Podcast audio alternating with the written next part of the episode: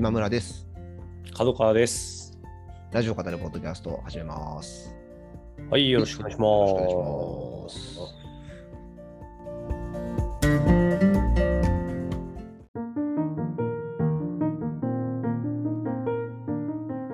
はい、じゃあ今週も、えー、2人でお届けしてまいります。はいよろしくお願いします。よろしくお願いします。まあ、あの先週もね、あのとんでもない方面をいただいて、いや、本当ですよ。ねえ八王子の埴輪さんでしたね、八王子の花屋さん。はいはいうん今週はあの Google フォーム、ちゃんとね、朝チェックしましたけれども、特段あの新しいのが来ておりまなしということで。はいうんはいい、ただいたら100、100読まれるんで。そうですね。はいとんでもないディスでない限り。あのそうですね。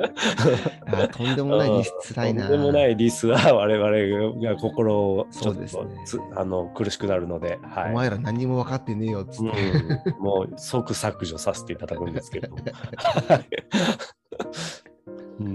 そうですね。あの、面白かったとか、あの、うんこういう話してほしいとか、うんね、もうぜひあの読ませていただけます。はい。はい。ぜひ本当たくさんの方に聞いていただいてありがとうございま。ですすね。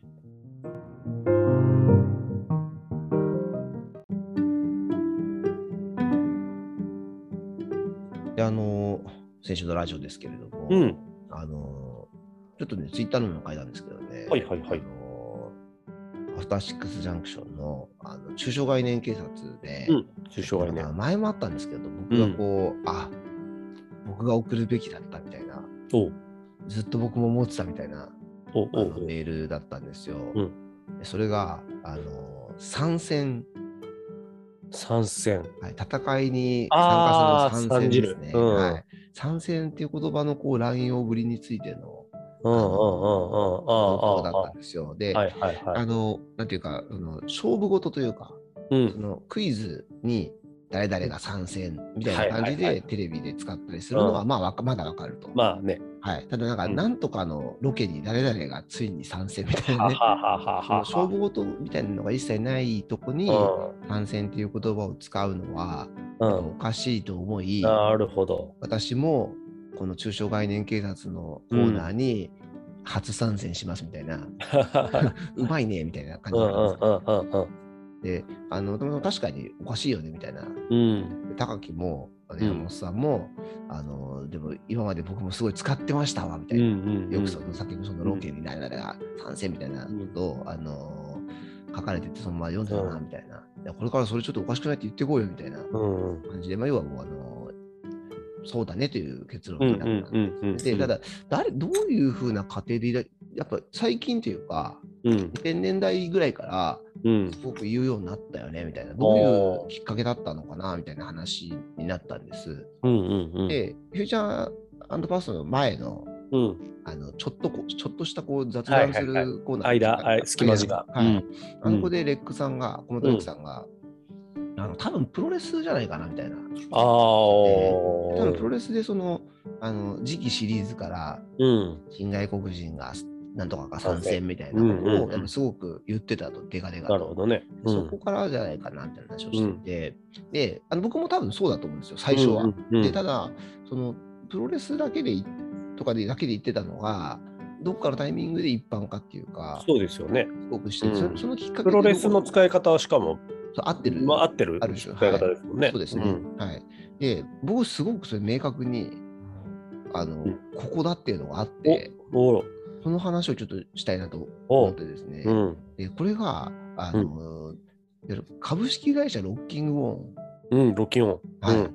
が言い出した言葉はだと、あのそういうの僕は思っててあ、、なるほど。あのー、90年代後半に、うん。野外フェスが始まった時に、ははは。野外フェスに参加することを参戦って言い出したんですよ。あーロッキングオンなるほどの雑誌が。そう。で、最初は、その特にあの、97年のフジロックがものすごくうん体育通常で大大変なことになっちゃったんで、うん。行くのが、まあ、大変なものだっていう、うんうんうん。まあ、あのーそれ以降の時においても大雨当たったりとかってすごくあったので、めちゃくちゃその装備が必要で、そのなんていうか、気軽に行けないみたいな。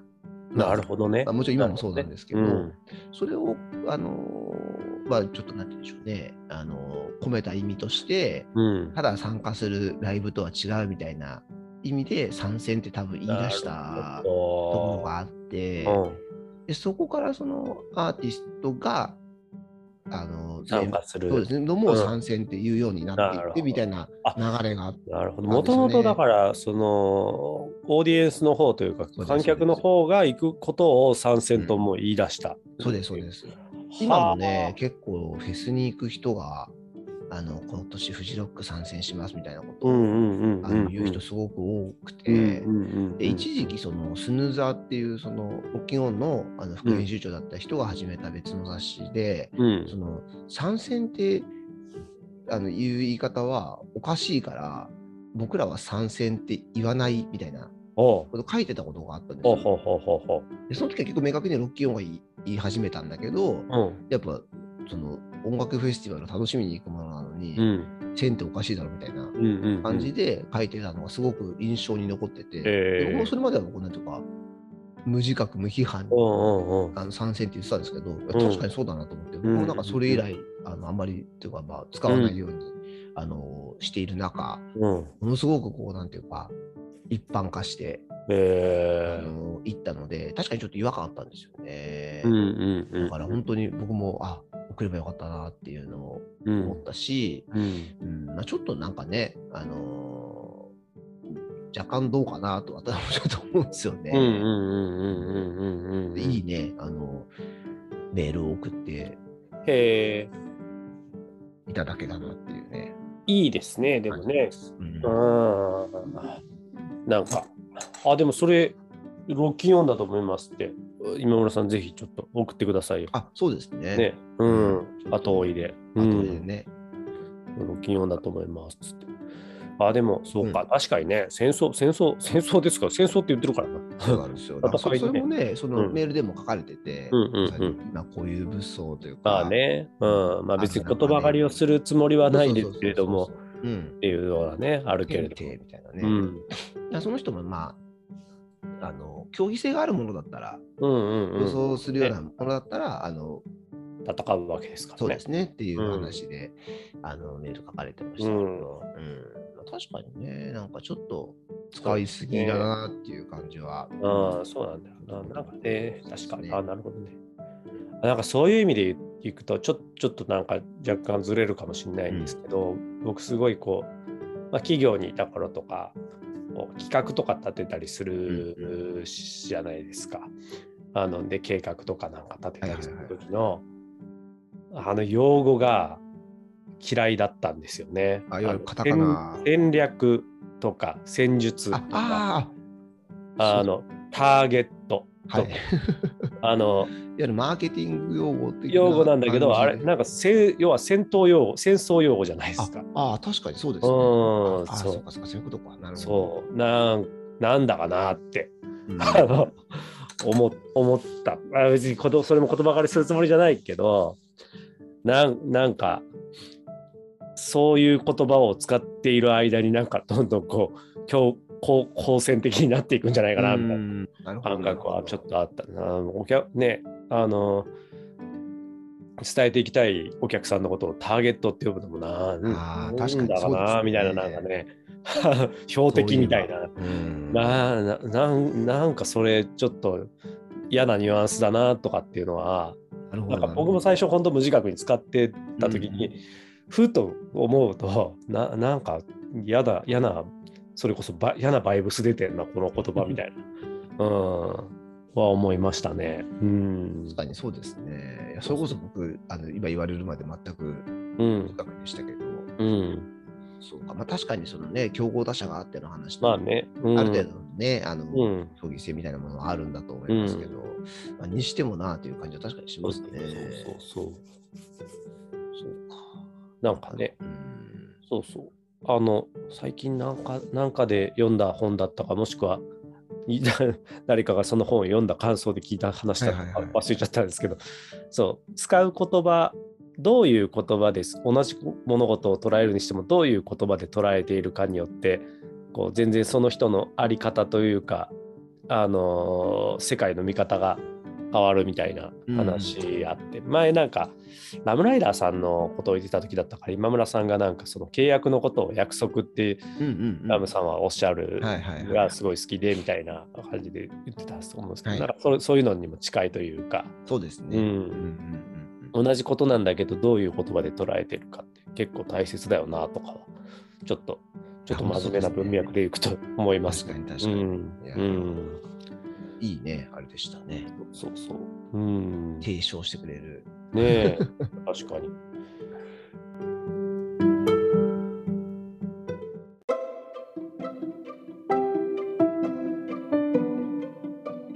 はい、じゃあ、あと今週はあの月曜日にうん。少し久しぶりですけれども、ああね。熊津書いてたんですよねちょっと聞けてなくて。うん、はい、あのみんなで褒めようというようなうん。感じの企画にな凱旋そうですね。大野凱旋。うん。なんかね、あのいろんなそのツイッターでクマスを褒めてたものをうんうん。ピックアップしてきて、はい。でそれをあれ誰に読んでもらったのかな？スタッフさんなのかな、うん。なんかあのコラージュして。はははは。流すっていうよううん。な時間があったり、うん。あのなんか小芝居がなんか、なんだっけな、なんか 古川さんがなんか、あの熊崎君すごいなみたいな、うん。よし、じゃあちょっとツイッターで見てみるかみたいな。うんうんうん。残し場あってからそれが流れるみたいなのが ちょっとあって、まあそれはあの、ポッドキャストとか Spotify だと聞けなくて、うん。なのでちょっと radiko で聞くしかうんない。んですけど、うんうんうん。明日までなんでね、うん。あのちょっとそそれに関してはそこだけでもちょっと聞いて、面白かったですよ。いいですね。で結構あの、ハッシュタグ宇多丸で拾ったんじゃなくて、うん。要はその、正崎さんのことを、そのラジオで知っているわけじゃないけど、なるほど、なるほど、なるほど。今日すごいねっていうようななるほど、なるほど。ものが多かったんで、いわゆる内輪ノリの熊さげじゃなくてっていうことですね。いや、す実際すすごいよな、本当そいや、れは。本当に、うん。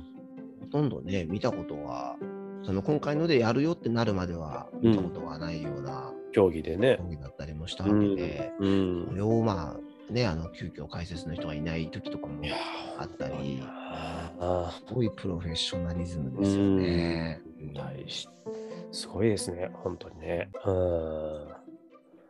さんも今回、まあ、その前もね、あの、うんとかもそうでしたし、うそんの。大きなイベントが終わると、こう一回り大きくなってみたいなのがうん。あったけれども、うんその今回特にみたいなちょっとね。うんなんか自信がうんみなぎっている感じうん、がしたね、もうもうもうなんか、すごいですよね。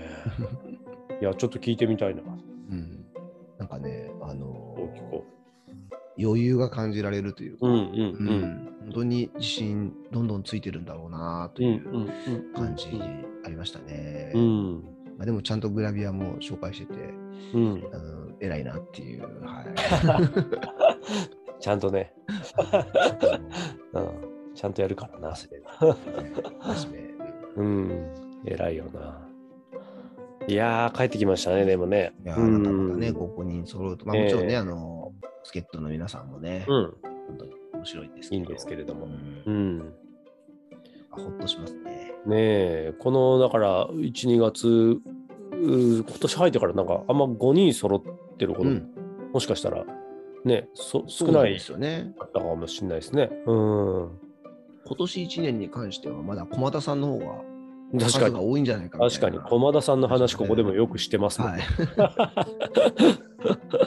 スタイリッシュなこち亀というね、うんそうそうそうそう。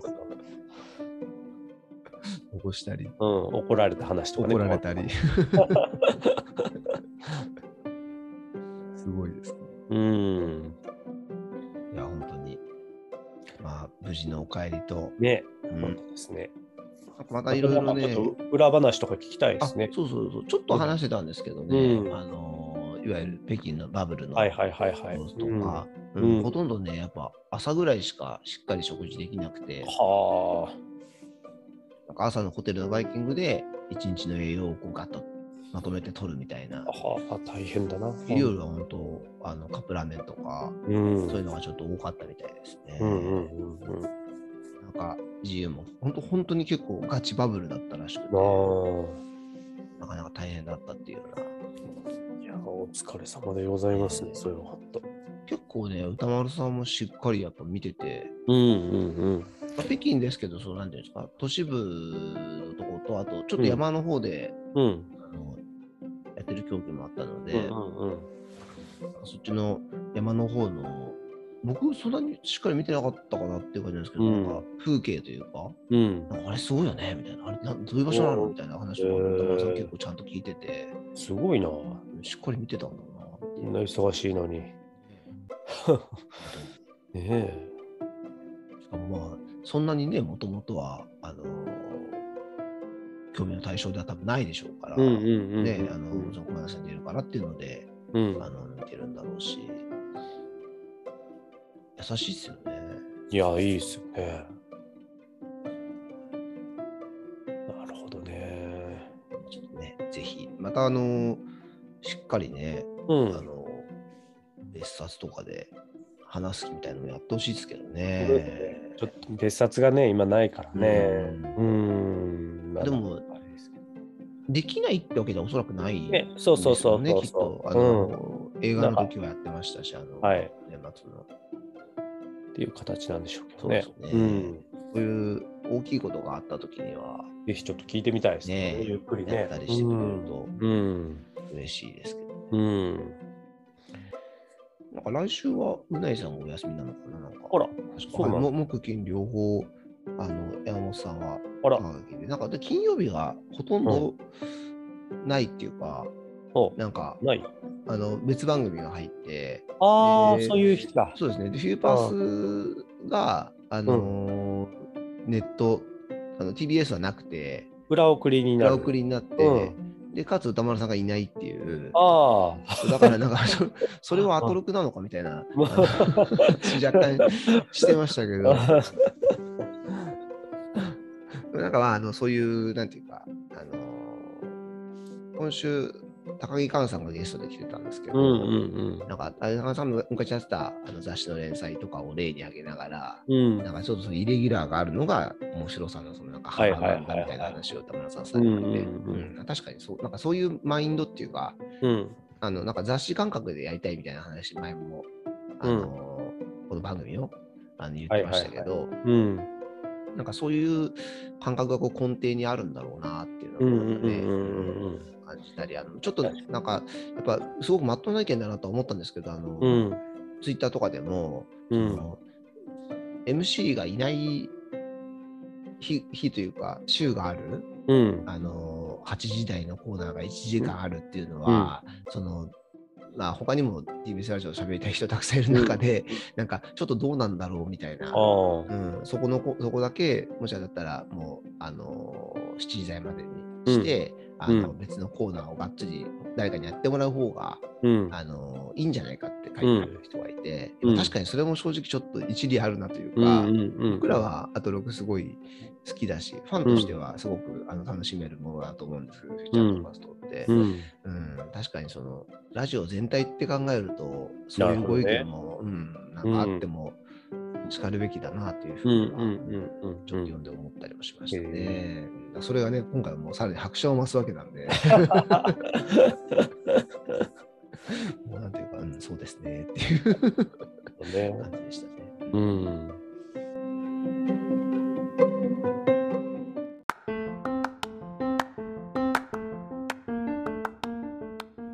今週、そうそうそう、あのーはい。あんまアトロク聞けなかったですけど、まあなんか、あのー日中、ちょっとダラダラとラジオ流しながら作業する日々だったので、まあ、スーさんのやつとか、はい。それこそ、あと、玉結びとかを、はい。まあ、聞くでもなく、聞かないでもなくぐらいの感じで 流してたんですけど、はい。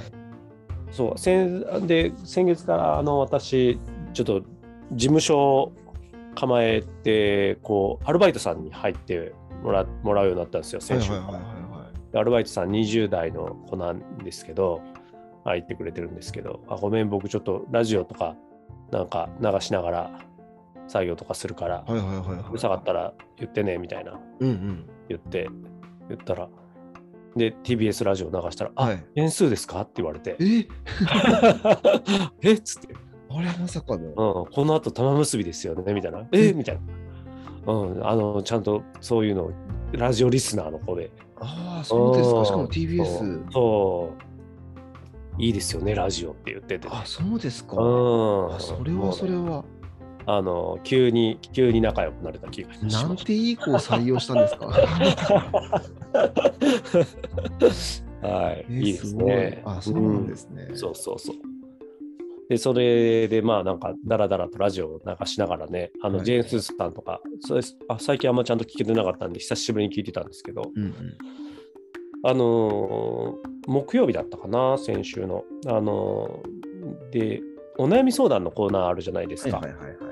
うん、でそこでなんかお悩み相談が来ていて、えー要はあのー小6の息子が、はい、えー学校から配られたタブレットおをお。使ってなんかこうあのどうやら性的なものとかもはい。見ているようで、あれスタリングとかかかってないんでですかね。なんかどうその辺どうなってんだろうなとは思ったんですけど、うん。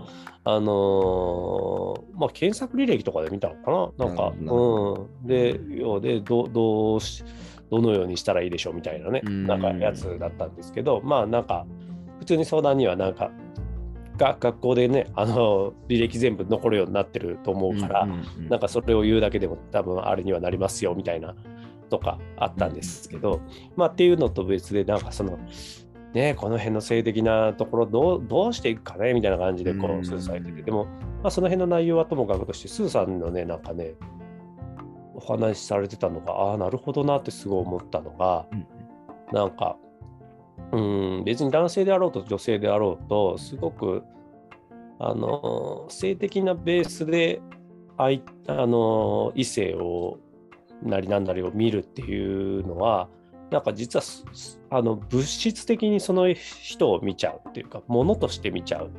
うんあのっていうなんか感じそのそこに人格があったり人なんかっていう感じじゃない文脈の表現が多いそういうそういうその消費物の中にからなんかそういうその相手がいてちゃんとそこに人格があってっていうう形までが醸成されてない中でそれだけが入ってくると危ないよねみたいなことはなんかこうおっしゃっていてあなるほどなんかそのなるほどなと、ものとして見ちゃうっていう感覚と結構結びつきやすいのかっていうのはなんかこう言葉として聞いてあなるほどってちょっと僕の中でしっくり若干くる部分があってその今週ねなんか映画業界でもいろいろここうそういう問題であのこ公開中止になった作品があったりとかしてそうですね。ありましたけれども、まあそうなんだよなって思って、ああいうことをしちゃう人たちって多分、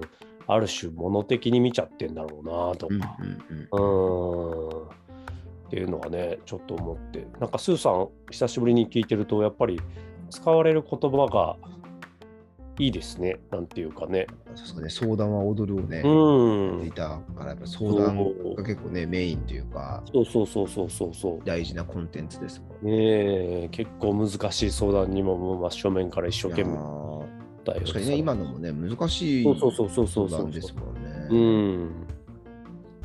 面白いなるほどな。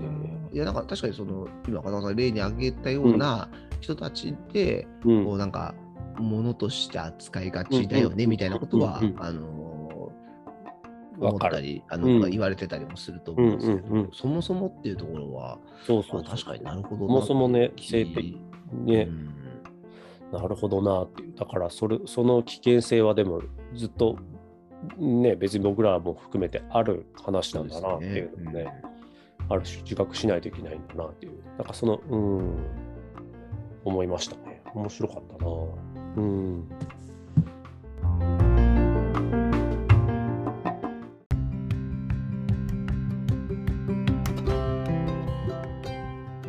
はい、じゃあと、日点いきますか。いきますか。はい。あ日点の聞けてないっす。何話してました？あのですね、うん。先週ちょうど東京マラソンの日だったんですよ。うん。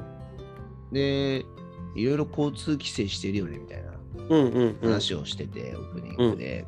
うん。で、なんかあの、交通規制してるんで、こう、どっか目的地に行こうとしても、迂回して大変でみたいうんうんうんな話で、うん。で、なんかあの、品川の先を左に行ってくださいとか言われますからみたいなはいはいはい言っ。たんですよ。なんかいろいろこう話して、その東京の地理トークみたいなのをうんうんうん。であのあそこが使えないからあの帝国ホテルの従業員さんも、うんあの休憩したくても日比谷公園で休めることができないよねみたああいな、ー、なるほど。うあそんこの公園いいよねみたいなうん。話とかをしばらくした後で、うん。ところで気づきましたさっき私が左のことを左って言ったのっていう。なんかこうついに私も江戸弁が出るようになってみたいな。人間というのはこう環境に順応していくものですねみたいな あ、江戸弁なんですか？そそのなんかね、左を、ひうん。ひ火をしっていうらしいんですよね。ああ、はうん、なんか、ははうん。はなんかそれ確かに安住さん前も結構言ってて、えー、なんか本当に生粋の東京生まれの、特に下町のうんうん方だと思うんですけど、うん。の人は、あの、左を左って言ったりしますよねみあたいなー。話をあの前もしてたんですけど、それがついにたみたいな。まあただまあ、本当は多分品川が先だったから、うんうんうんあの出ちゃっただけうん。なんですけど、みたいな 言ってたんですけど、引っ張られて。うん。うん。でそしたら、あの、うん。中澤さんが、あの、エリちゃんみたいになれるの富山さんですね。うんうんうんうん。富山さん、あの、東京の下町のはいはいはい出身で、うん。エリちゃんみたいになれるかもね、みたいな。いや、まあ、富山さんみたいになりたくないですけど、みたいな なんかいつも、あの、なんかね、深川だっけみたいな。うん。出身深川だっけみたいなこと言うと、うん。あの、向島だってこう返すみたいな定番のやつが、あの前、多分カーボーイに、爆笑問題カーボーイに2はいはいはい人で出た時とかもうんやりとりあったんですけど。その言い方が、こういや、向島だってみたいな、うん。じゃなくて、ちげえっつってんだろ、向島だっつってんだろって言ってくるんですよね、みたいな。いや、そんなに強くはないと思うんですけど、みたいなおよいやいやいや、そ言いますよ、みたいな。アナウンサーとは思えない。つってんだろって言いますからね、みたいな。私も面白くてね、すぐ言っちゃうんですけうど、ねん。ちょっとした風邪はすぐ治りますから、あのキプスのせで、みたいな。富山さんでもすごいよな、なんか本当に。うん。すごいですね。あのーえなんか、中でもちょっと、あなんか、アンタッチャブルな人だうんみたいな感じに僕ら言ってて、そうじゃないって思われがちかもしれないですけど、うん本当にアンタッチャブルですか？みたいな 話で言ってましたけど、あの、で、なんか、中さんも、いや、まあ正義感の強い方ですからね、みたいな。うんうんうんうんその昔、あの、ディグっていう番組がうん。うん。TBS で、あの、うんまあセッションの元みたいな感じうんですかね。うんで、出山さん、確かチキさんと一緒だったうん。やったと思いますけどね。本当まさにあの正義感が強すぎて、はいはい。ちょっと僕はやっぱ苦手だったんですよね。そうそうすごい主張しますもんね。いやそうなんですよあのアナウンサーっぽくないというか、うんいや、あの、ね、なんか。いやだっておかしいよみたいなおかしいよね、みたいな感じう うん。ちょっとね、面白いですうん、そう、今ね、うんすごい、うん。あの、昔よりすごく好きに、うんうんうん面。白いなと感じます。うん今ね、金曜日もね、やってますね、多分そうですよね。うんなかなか、安住さんも好きなんだろうなっていうんううんうん。ね感じでしたね。え。睨み散らしてますからね。最後の最後、睨み散らしてますよ。いい人ですよ。つって。最後にそれつければいいと思ってるだろうっていう ね山さんって、あの、TBS 所属なんでそうですすね。ですよね。うん。結構もうね、ベテランの、ねうん、え。うん。堀さんも辞めちゃいますし、そうか。かなり上の方になってくるんじゃないですかね。ねえ。北山さん、小倉さんみたいな感じですよね。うん全然ちょっと、こう、なんかな、確かに、我が道を行ってる感じそうがする。ですね。うん。あとちょっと前に、うん。安住さんがあの地元にいた頃に、うんうん。自転車なんですけど、うん。なんかタクシーのつもりで走るみたいなうんうんうんうん。なりきりたなりきり自転車って言ってたんですけど。をするのが好きだったみたいな話うんうをしてたんですよ。んうん要は、あのータクシーなな今日子供の頃ってバスの運転手さんとか、うんあの電車の運転手さんとかに憧れるのと一緒で、うんうんうん。タクシーの運転手に憧れがあったと。うんうんうん。で、タクシーのつもりで自転車であの近所を爆走するっていう、どどういうことだろなんか、あのーまあ、もちろん乗らないんですけど、う。うん。あのお客さんを拾ったああ、つもりになって、うんそうです。でどこまで行ってくださいみたいな、あ、わかりましたみたいな。はいはいあ。ので、その、この道でいいですかみたいな。うんうんうん。のまあ脳内でこうお客さんとやり取りしながら、はいはいはいあのその目的地まであのうん。たどり着いてみたいなのを、うんうんでなんかあのちゃんとその料金も考えてうん。でなんか1日3万円ぐらい稼いでたんですよねみたいな、うんうんうん。もちろん脳内だけですけど なんかそういう遊びを子供の頃してたみたいなはあ。話をしてて。そう。でなんかなかなか反響がありましたみたいな、うん。でなんかメールで、うんあの実は近いうん。あのことを自分もしてましたっていう人が。でその人はあの馬車のうん。馬の気分になってほやってたと。う。うん。でなのででなんかその中世のうん。貴族のその馬車だったと。だから、その途中でなんかあの反体制派のうん。レジスタンスに襲われたりもすると。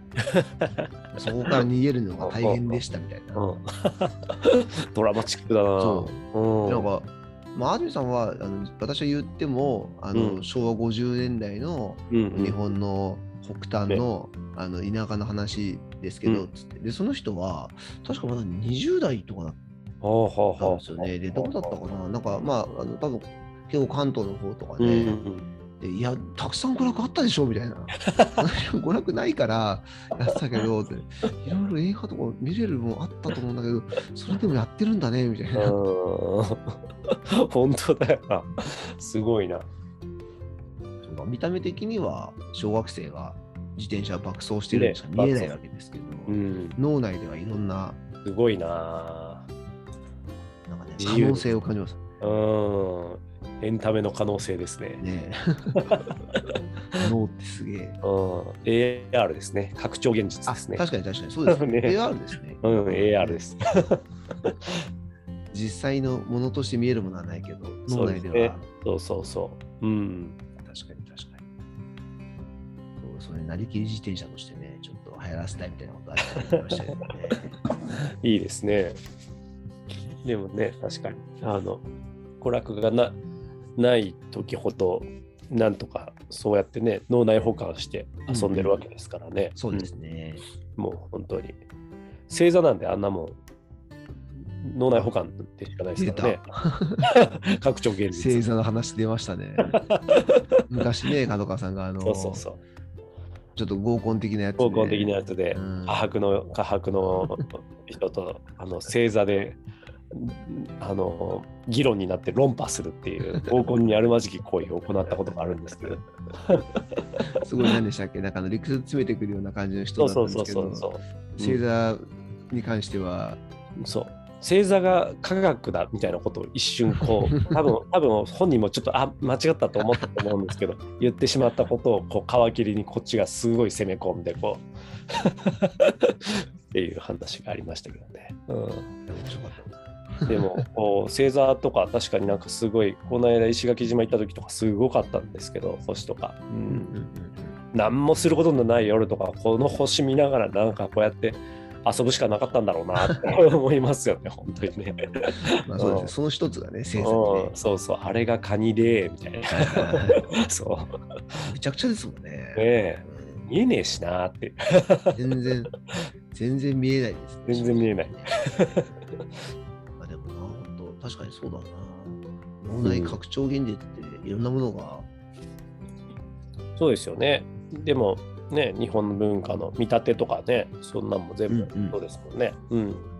あ、なんか嘘か本当か分かんないですけど、その、なんだったかな。あのーポケモン GO を開発したはい。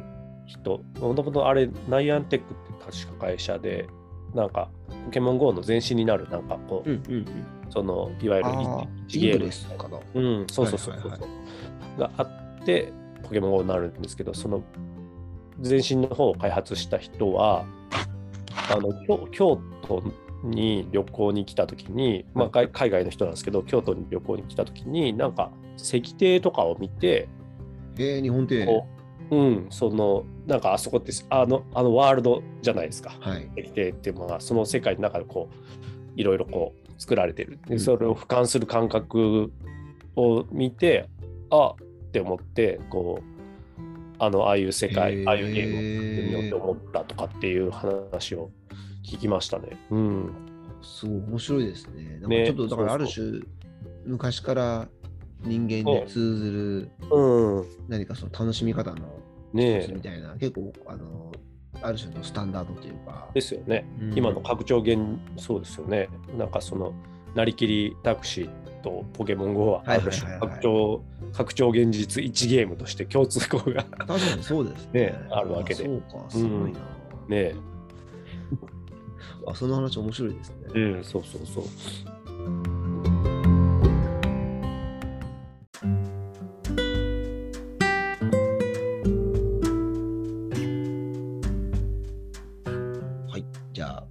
今週もこの辺ですかね。ねはい。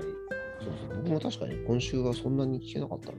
ねなかなかね、あ、でも、ちょっと来週からはまたダラダラ 流しながら仕事するようにしよう。ねラジオ仲間も、ラジオ仲間もね、ね、増えてそうそう素晴らしいですね。そう増えてね、ありがたいことですよ、本当に。